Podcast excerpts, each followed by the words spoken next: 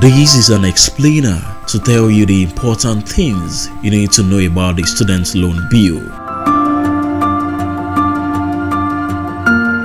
On Monday, June 12, 2023, Nigeria's President, His Excellency Asiwaju Bola Ahmed Tinubu, signed a student loan bill into law to enhance higher education for indigent students in Nigeria. Eyeballs have been raised and tongues have been restless after the announcement of the student loan bill, which seems to be a Democracy Day gift from the president to Nigerians. The good news is that the bill is now an act and Sapa cannot take away your dreams to be a graduate in Nigeria. The student loan bill is aimed at addressing financial constraints that hinder many students from gaining higher education and will provide interest-free loans to those in actual need. What is the student loan bill? The Student Loan Bill is a piece of legislation that aims to improve the rate of higher education in Nigeria by reducing financial constraints.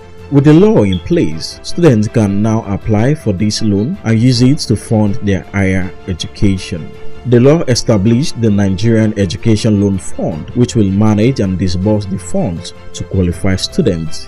Before we move on, has Nigeria tried student loans before? Yes, Nigeria has tried implementing student loan schemes in the past. In 1972, during Yakubu Gowon's regime as head of state, there was a student loan decree that died a natural death. How did the bill come into existence? The former Speaker of Nigeria's House of Representatives, Femi Gbajabiamila, sponsored the original version of the bill in 2019. It has since gone through three readings before President Bola Ahmed Tinubu signed it into law. Who is eligible to apply for Nigeria's student loan? Every Nigerian student seeking admission to an higher institution of learning, provided that they meet the certain criteria. The bill states that there will be no discrimination based on gender, religion, tribe, position, or disability of any kind. And the criteria include you must have secured admission into a federal state university, polytechnic, college of education, or vocational school. Your income or your family's income must be less than 500,000 naira or equivalent to $1,000 per annum or 42,000 naira or $88 per month and you must also provide two guarantors that are either a civil servant of at least level 12 since bachelor's orders typically start Nigerian civil service at grade 8 or 9 this would put the guarantor at a mid-level position.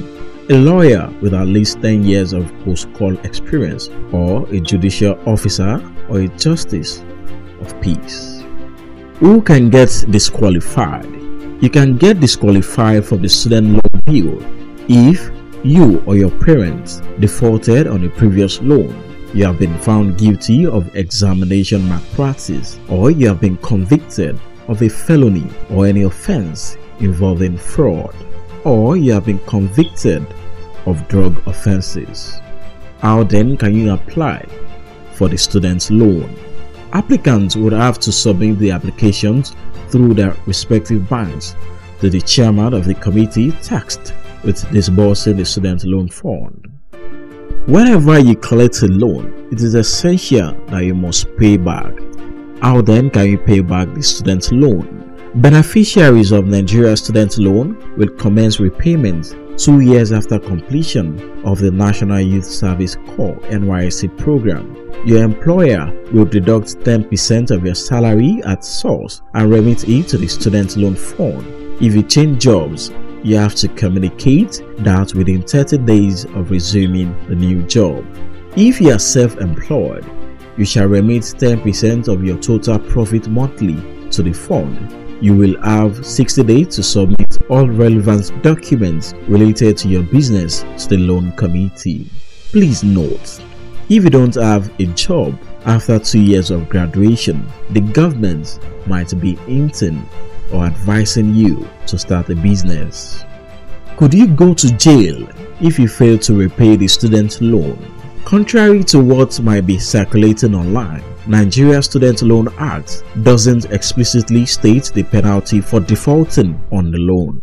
The Act only states that the loan disbursing committee will exercise all legal rights towards recovering all loans disbursed. Some reports say there is a penalty of 500,000 or 2 years imprisonment or both. However, we found that this penalty only applies to self-employed persons who refuse to submit relevant duties about their business or anyone who aids the default of these requirements.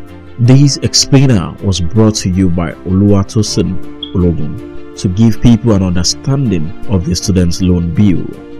Thank you for listening.